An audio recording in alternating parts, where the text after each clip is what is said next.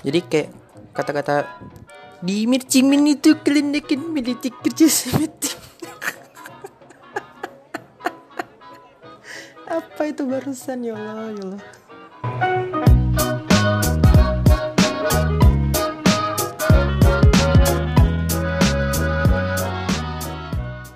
Halo teman-teman marching band di mana pun kalian semua yang sedang mendengarkan.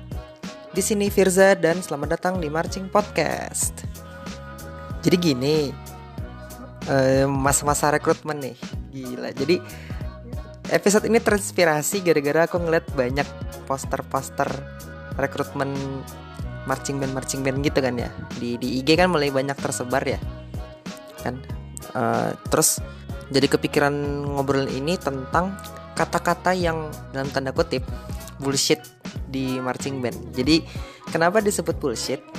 Ini adalah kata-kata yang sering kita dengar kalau kita diajak atau kita baru mau join marching band. Atau ini yang kita ucapkan kalau kita mau mengajak anak baru untuk ikut marching band gitu kan.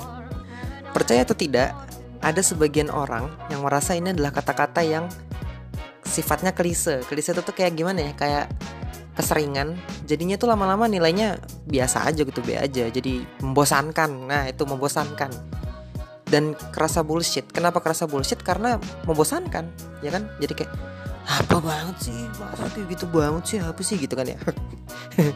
Nah tapi walaupun kata-kata ini sering dianggap bullshit eh, percaya atau enggak ini nih nyata adanya gitu loh.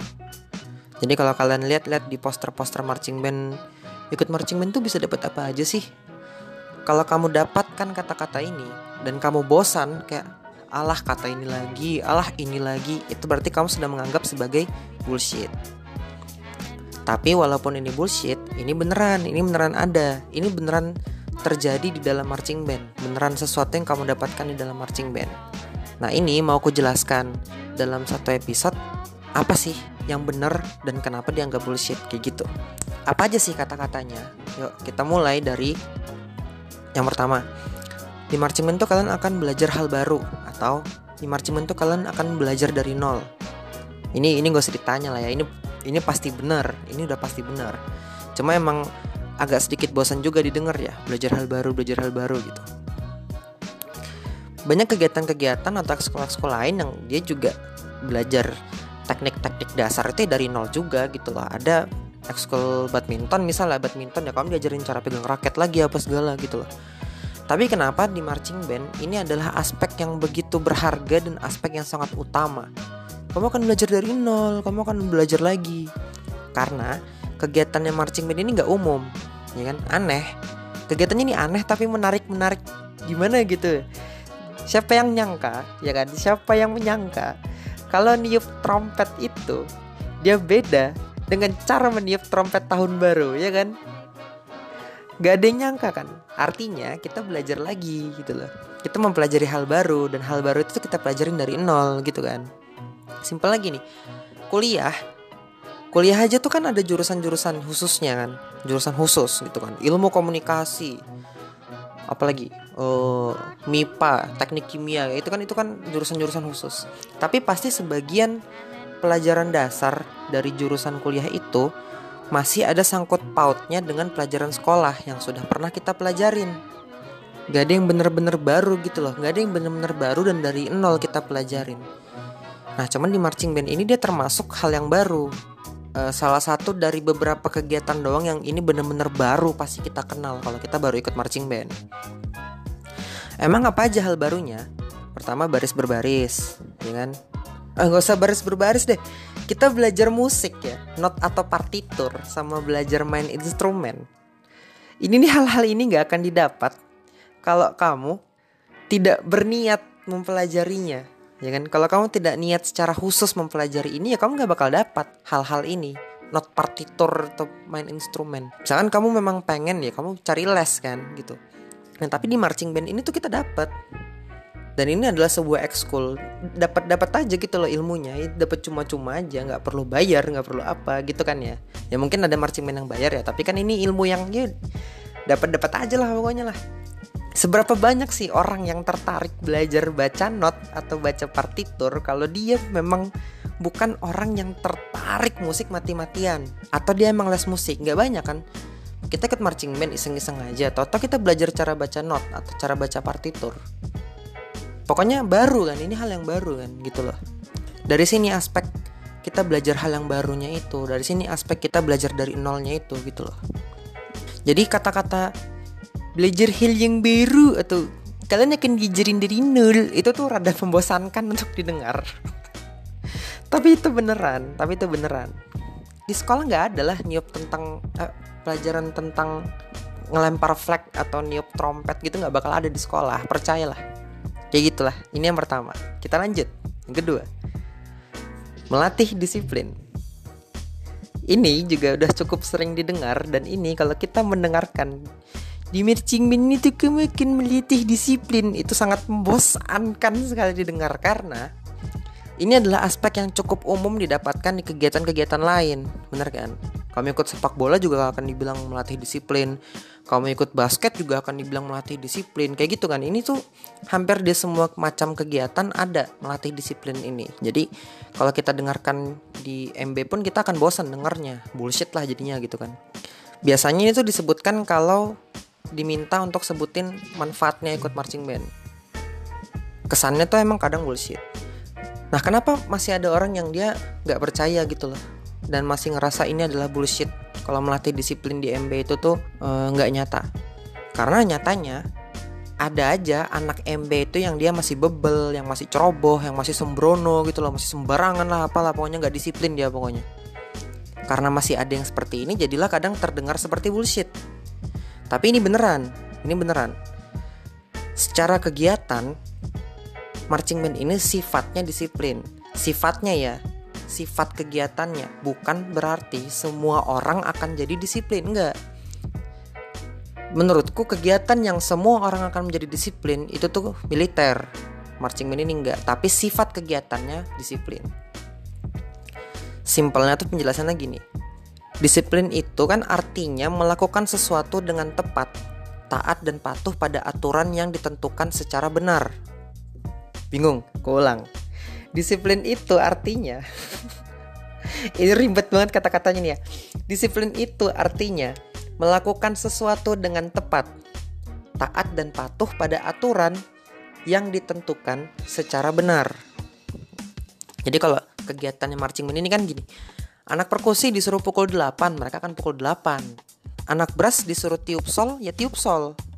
Anak CG disuruh putar benderanya, ya diputar benderanya. Waktu kamu drill, kamu disuruh jalan 8. Siapa yang mau jalan mundur 16 sendirian siapa? Disiplin kan? Kamu disuruh maju 8, maju 8. Bener kan? Kalian akan melakukan aturan yang ditentukan. Taat dan patuh pada aturan yang ditentukan. Ya kan? Bener kan? Sesuai sesuai artinya disiplin. Nah, cuma kenapa masih dianggap bullshit itu karena yang diharapkan orang-orang ketika ikut marching band ini, orang-orangnya menjadi disiplin. Sekali lagi ku ingatkan, marching band itu sifat kegiatannya yang disiplin, tapi apakah selalu 100% menghasilkan orang-orang yang disiplin? Ya enggak juga. Sifat manusia bisa terpengaruh dengan kegiatan sedisiplin marching ini, cuma tidak secara total. Jadi kita kita sudah nggak bisa lagi sekarang ngomong gini ya. Lah kamu kan ikut MB, kok kamu nggak disiplin sih? Anak MB apaan kamu? Ya nggak bisa gitu dong. Kan yang disiplin kegiatannya bukan orangnya. Ya kan? Sepakat kan ya? Sepakat ya kalau misalnya nggak sepakat kita bisa berdiskusi ya, bisa di komen postingan IG biar ada komen ya IG-nya. Oke lanjut lanjut lanjut. Marching band itu melatih kerja sama tim. Ini juga sama nih. Ini pasti bosan banget kalian dengar kata-kata ini. Gini, marching band itu kan kegiatannya kelompok ya. Dia nggak individu. Jadi militih kerja semi tim itu tuh emang membosankan untuk didengar. Cuma pada nyatanya ini benar. Anak beras waktu niup bareng, ya waktu dia niup bareng, terus ada satu orang nih dia kehabisan napas nih, satu orang kena bisa kehabisan napas. Dia mau narik napas kan ya, biar bisa lanjut niup. Ya dia akan berhenti bentar, tapi yang lain akan bantu cover. Ya kan? Beras bener? Atau yang paling simpel kalau display atau parade, kalau kamu nggak lirik kanan atau kirimu, barisannya nggak lurus. Nah ini nih contoh di mana kegiatan MB ini nggak bisa individu, dia harus kelompok atau kerjasama. ya gimana kamu bisa bikin barisan kalau individu ya kan? Konyol juga sih. Nah didengar kata-katanya bullshit tapi kenyataannya aspeknya kerja sama tim ini nih bakal kerasa kalau kita ada kerja kelompok sama yang lain. Kerja kelompok tugas sekolah misalkan. Ini paling nyata lah. Gini kenapa bisa kerasa signifikan beda antara Kirjisimi timnya di MB sama Kirjisimi di kerja kelompok. Anjing jelek banget. Gini uh, aspek kerjasama yang di marching band itu tuh dia seperti inilah. Kamu itu kamu ini sebut aja si A ya. Si A yakin untuk menyerahkan tugasnya si B tanpa banyak fafifu babibu bla bla bla bacot gitulah sama kamu instruksiin kamu kerjaan begini begini begini enggak lah kamu mainkan punyamu sebelahmu mainkan punya sebelahmu kamu gak akan ganggu dia kamu udah cukup yakin dia akan kerjakan tugasnya dengan benar. Instruksinya dari pelatih aja satu di depan gitu kan. Pelatih ngasih satu instruksi, puluhan orang kerjain masing-masing. Dan kamu percaya puluhan orang ini, akan kerjain tugasnya masing-masing. Kalau salah, ya dibenerin, dibenerin sama pelatih. Ya kalau kamu bisa bilang itu salah, kamu akan bilang itu salah, kamu akan bantu gitu loh. Kalau emang dia salah, kamu akan benerin. Dan kalau kamu yang salah, kamu cukup percaya sebelahmu bisa ngasih tahu kamu kalau itu salah. Intinya kerja sama tim yang dalamnya MB ini tuh gak begitu kerasa. Gara-gara kamu emang udah cukup yakin sama tugasnya si sebelah sebelahmu. Aduh, paham gak sih agak muter-muter aku jelasin ini. Nah, kalau di kerja kelompok tugas, ya kan kadang orang itu ada yang dia nggak ngerti lah, ada yang pemalas lah, ada yang sok jadi bos lah, ada yang dia begitu mau kerja kelompok dia susah dihubungin ngilang. Intinya kamu jadinya nggak bisa 100% percaya dengan tugas yang dikerjain masing-masing orang.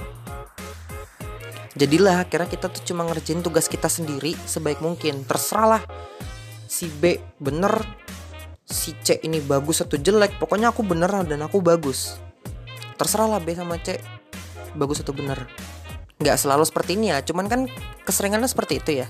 Kita tidak 100% percaya. Akhirnya aspek kerjasamanya di kerja kelompok ini tuh tidak begitu sekental aspek kerjasama di marching band gitu loh. Karena kamu nggak percaya sama teman-temanmu.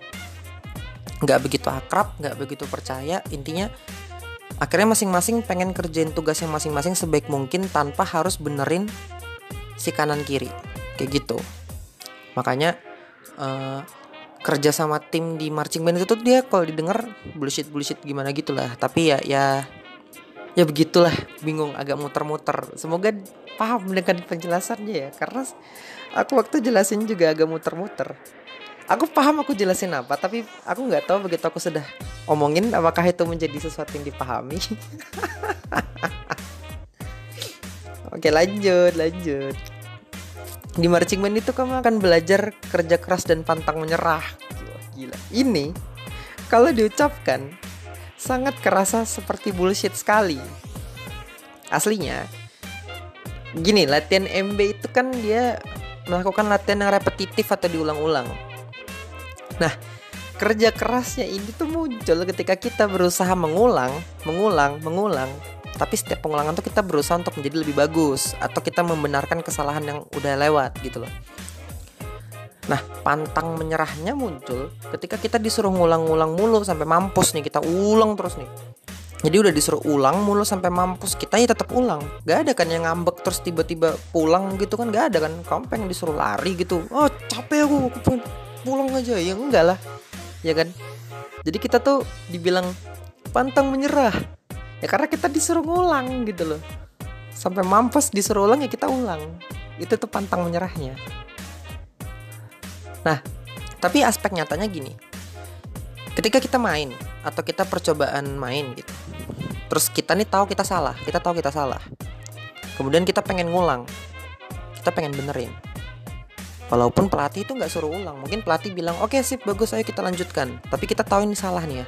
Anjir ini kan salah nih. Aku pengen benerin nih Nah itu artinya aspek kerja keras dan pantang nyerah itu udah tertanam. Kalau kamu sudah yakin, kalau kamu sudah punya keinginan untuk benar dan pengen ulang supaya benar tidak salah lagi berarti kamu sudah punya si pantang menyerah dan si kerja keras itu tadi. Itu udah ketanam tapi kalau misalkan dibilangin sama pelatih nih misalkan kayak pas kayak pas mau pulang ya mau pulang gitu. Pelatih bilang kasih pesan gini sebelum pulang. Kalian jangan menyerah ya. Kalau besok gak ada latihan coba-coba sendiri coba-coba di rumah. Pokoknya ulang terus. Ini kita akuin sama-sama lah kalau kita mendengar ini. Aku pun dulu waktu jadi pemain termasuk berpikir seperti ini males jadinya ya kan? Ada beberapa dari kita yang begitu mendengarkan pesan ini malah jadi males. Kita malah pengennya cepet-cepet istirahat dan pengen cepet-cepet pulang gitu loh. Karena ini beda kejadian dan beda momen. Beda kejadian beda momen beda juga mindsetnya. Tapi aspeknya nyata. Kerja keras dan pantang menyerah ini adalah aspek yang akan tertanam secara perlahan. Tapi tidak tertanam secara instan cuma dengan disebutkan kalian harus kerja keras kalian harus pantang menyerah ini nggak akan langsung masuk dalam mental kalian kalau cuma diucapkan berkali-kali. Tapi kalau ditanamkan secara perlahan dengan diulang-ulang dengan repetitif, kita kita berlatih tapi mengulangi kesalahan supaya menjadi benar. Nah, ini pelan-pelan akan tertanam si kerja keras dan si pantang menyerah ini. Gitu loh.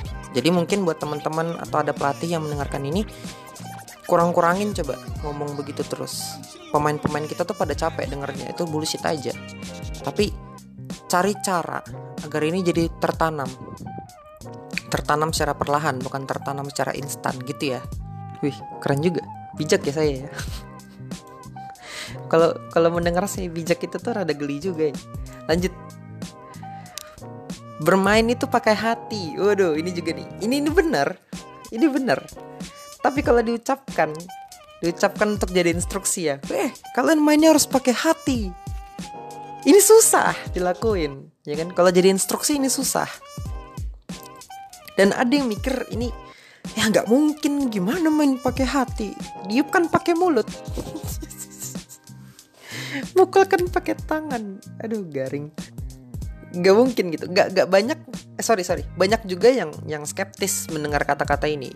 Dengan ada ada kata-kata dari pelatih yang dimainkan itu musik bukan partitur. Ini ini benar. Ini benar. Aku setuju banget dengan kata-kata ini. Aku punya pengalaman pribadi tentang ini gitu.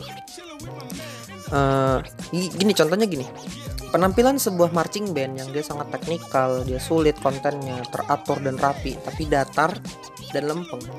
Bakal kalah sama penampilan drum band SD yang mainnya kotor bunyinya sembarangan. Tapi itu pemainnya tuh kayak seru banget mainnya kayak seru banget. Gila lah kayak kayak nggak ada yang lain di dunia ini. Pokoknya mereka paling keren sedunia. Itu pasti lebih bisa dinikmatin tekniknya biasa aja mainnya kotor nggak serapi marching band itu tadi drum band SD doang. Tapi kalau mereka seru banget mainnya kita juga seru nontonnya. Aku pribadi ada cerita tentang ini sih contoh gitu. Uh, aku melatih battery gitu kan battery terus musiknya itu tuh rada ngejazz ngejazz gimana gitu lah ya kayak gimana ya kayak tak duduk tak duduk tak duduk kayak gitu lah ya contohnya. Nah percobaan pertama nih main biasa aja gitu kan biasa. Ya hasilnya biasa juga bagus gitu loh nggak jelek tapi itu kurang gitu. Nah percobaan kedua nih disuruh senyum. Karena emang musiknya asik banget ngejazz dan memang apa ya bunyinya tuh happy gitu loh. Jadi suruh senyum deh anak pemain-pemainnya. Hasilnya beda. Uh, aku pribadi nggak bisa jelaskan bedanya di mana. Ini benar-benar aku nggak bisa jelaskan bedanya di mana. Tapi aku yang nonton melihat mereka bermain senyum ya. Eh sorry sorry. Aku yang dengar aku tutup mata misalkan. Aku dengar aku juga pengen ikutan senyum. Karena mereka senyum gitu loh. Contoh lain Bontang PKT ya kan? Main GPM 2014 tribute to Rene Conway. Lagu Time to Say Goodbye. Pemain-pemainnya tuh main sambil nangis-nangis pakai hati lah semuanya yang denger pada saat itu di di Istora aku pun yang denger lewat video itu juga pengen ikut nangis dengernya. Perih banget didengar. Dan dan emang itu tuh kayak gimana ya? Apa yang mau disampaikan tersampaikan gitu loh. Nah lagi-lagi kata-kata ini main pakai hati itu ini nggak bisa dijelasin tapi ini beneran ada. Kalau diucapkan ini terdengar bullshit sekali lah kayak anjir aku mainin aja sudah susah. Aku fokus main bener aja udah susah apalagi disuruh main pakai hati. Tapi ini beneran ada nyata gitu loh. Apa yang disampaikan dengan hati akan sampai ke hati juga gitu loh. Uh, penggambarannya. Ini bukan kata-kata gombel gitu ya sumpah ini beneran adalah aku kayaknya kalau denger ini akan geli deh. Apa yang disampaikan dengan hati akan sampai ke hati juga. Tapi tapi jangan intinya jangan meremehkan main pakai hati itu jangan diremehkan serius kalau yang tanya gimana caranya bisa main pakai hati? Gimana ya? Bayangkan aja mood lagunya. Kalau lagunya itu tuh nada nadanya nada nada bahagia gitu ya kamu sambil main main bayangkan momen di mana kamu memang bahagia. Kalau misalkan memang nada nadanya nada nada sedih ingat aja kejadian sedih gitu loh sambil bermain. Nadanya nada nada marah ya ingat aja kejadian yang bikin kamu marah sambil main. Jangan takut gak fokus atau jadi salah teknik atau salah hafalan. Jangan takut jangan takut. Percaya sama ototmu kok. Memori otot itu ada. Jadi kamu percaya sama memori ototmu. Kamu mainkan itu fokus mainkan musiknya tapi juga bayangkan. Beda ya. Fokus mainkan musik bayangkan kejadian yang sesuai sama mood gitu. Beda. Jangan takut salah. Jangan takut gak fokus. Tenang aja tenang gitu caranya main pakai hati. Ini yang terakhir nih. Marching band itu keluarga. Waduh. Ini. Ini salah satu internal joke di di marching bandku di balik papan jadi kayak ih kitinya keluarga kalau kalau ada yang nggak mau bagi-bagi makanan atau nggak mau kasih lihat PR itu tuh kita ngomong gitu tuh. Ini teman marching band gitu kan.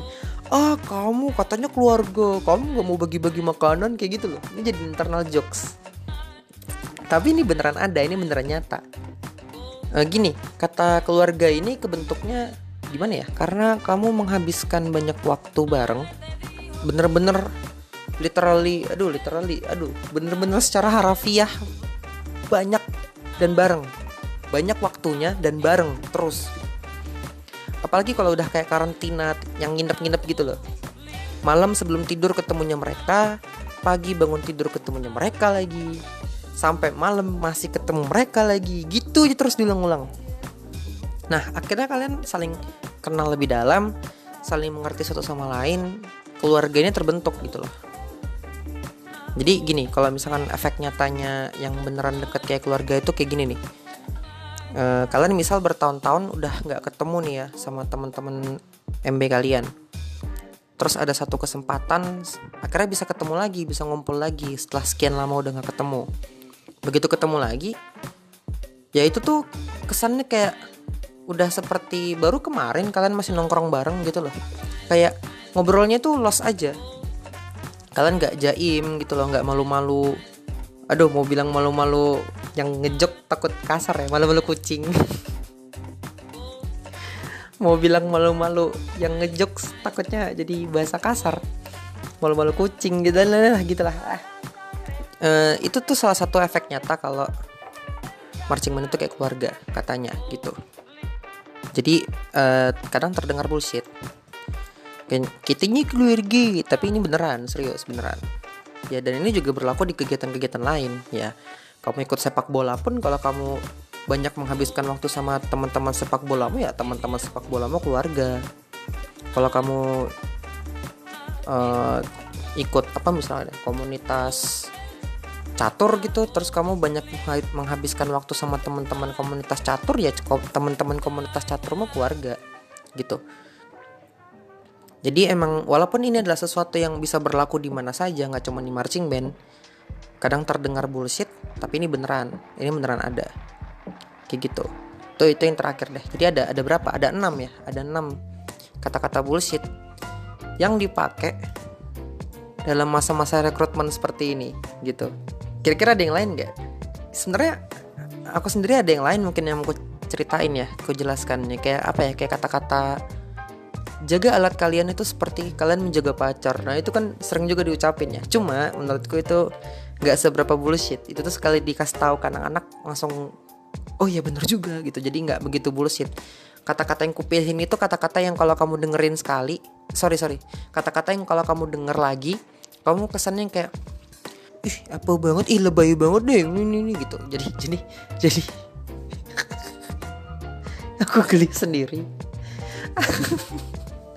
jadi kata-kata yang tadi aku jelaskan dalam episode ini tuh lebih ke kata-kata yang uh, membosankan untuk didengar kayak gitulah. Uh, ini gimana ya? Ini kan ini bukan sesuatu yang fix gitu ya bukan sesuatu yang ya begini memang gitu loh faktanya. Enggak enggak juga. Ada sesuatu yang masih opini pribadiku. Jadi mohon maaf kalau ada salah-salah kata. Kalau emang ada yang salah tolong dibenerin kalau ternyata ada kata-kata yang sensitif tolong diingatkan. Semoga tidak ada yang sensitif. Kalau emang jokesnya garing tolong dikasih tahu. Kalau misalkan menurut kalian masih ada kata-kata yang lain ada ada kata-kata bullshit yang lainnya eh, apa ya? Komen aja kali. Komen di Instagram kita at marching podcast. Alus alus ya. Jadi follow IG kita ya at marching podcast di komen. Kalau misalkan ada kata-kata lain yang aku belum sebutin komen di IG kita. Eh, alus ya promosi sosmednya alus nah selain Instagram kita sekarang punya Twitter. Kita sekarang punya Twitter at podcast marching. Jadi kalau kita bikin at marching podcast ternyata sudah ada yang punya di Twitter. Jadi kita ganti jadi at podcast marching. Cobalah kalau ada warga Twitter yang terhormat di sini. Salah kita nih tim tim podcast kita ini semuanya main Twitter. Termasuk aku juga main Twitter kan. Jadi kita tahu tuh kelakuan-kelakuan masyarakat Twitter gimana kan. Ya jadi kalau misalnya ada yang jadi masyarakat Twitter yang terhormat di sini bisa ikut follow Twitter kita podcast marching. Nah, mungkin kalau pengen masih saran, kritik atau ih topiknya begini deh asiknya atau gimana gimana bisa lewat sosmed kita ya bisa di IG bisa di Twitter. Silakan bebas. Nah dan semoga episode ini bisa membantu penjelasan-penjelasan kata-kata klise yang dipakai di rekrutmen kayak, sekarang gini. Jadi siapa tahu nih kalau ada anggota baru ya kan kalian punya anggota baru kalian kasih denger episode ini siapa tahu mereka bisa berubah pola pikirnya tentang kata-kata membosankan ini ya kan kayak kata-kata kalian akan diajarkan kerja sama tim kalian akan belajar hal yang baru melatih disiplin. Ya itu tuh kan uh, di di sini kan aku sebutkan secara jujur itu terdengar bullshit. Tapi aku sebutkan juga secara jujur ini beneran ada efeknya kayak gitu. Jadi semoga kalau dikasih dengar sama anak-anak yang bosan mendengarkan kata-kata itu kalian jadi lebih paham lagi kalau kata-kata ini tidak bullshit. Kayak gitu. Itu aja. Dan itu aja deh sekian di episode kali ini terima kasih buat teman-teman yang sudah mendengarkan jangan lupa untuk dengarkan episode-episode kami yang lain ya tolong rame-rame tolong ramaikan pendengar episode-episode kita ya jadi kita semangat juga bikin episode baru platformnya bisa dicek di IG kita punya empat platform bisa didengerin di mana aja, cek aja di IG. Itu aja. Sekali lagi terima kasih untuk yang mendengarkan. Nantikan episode kami yang selanjutnya. Terima kasih atas dukungan supportnya dan sampai jumpa di episode selanjutnya.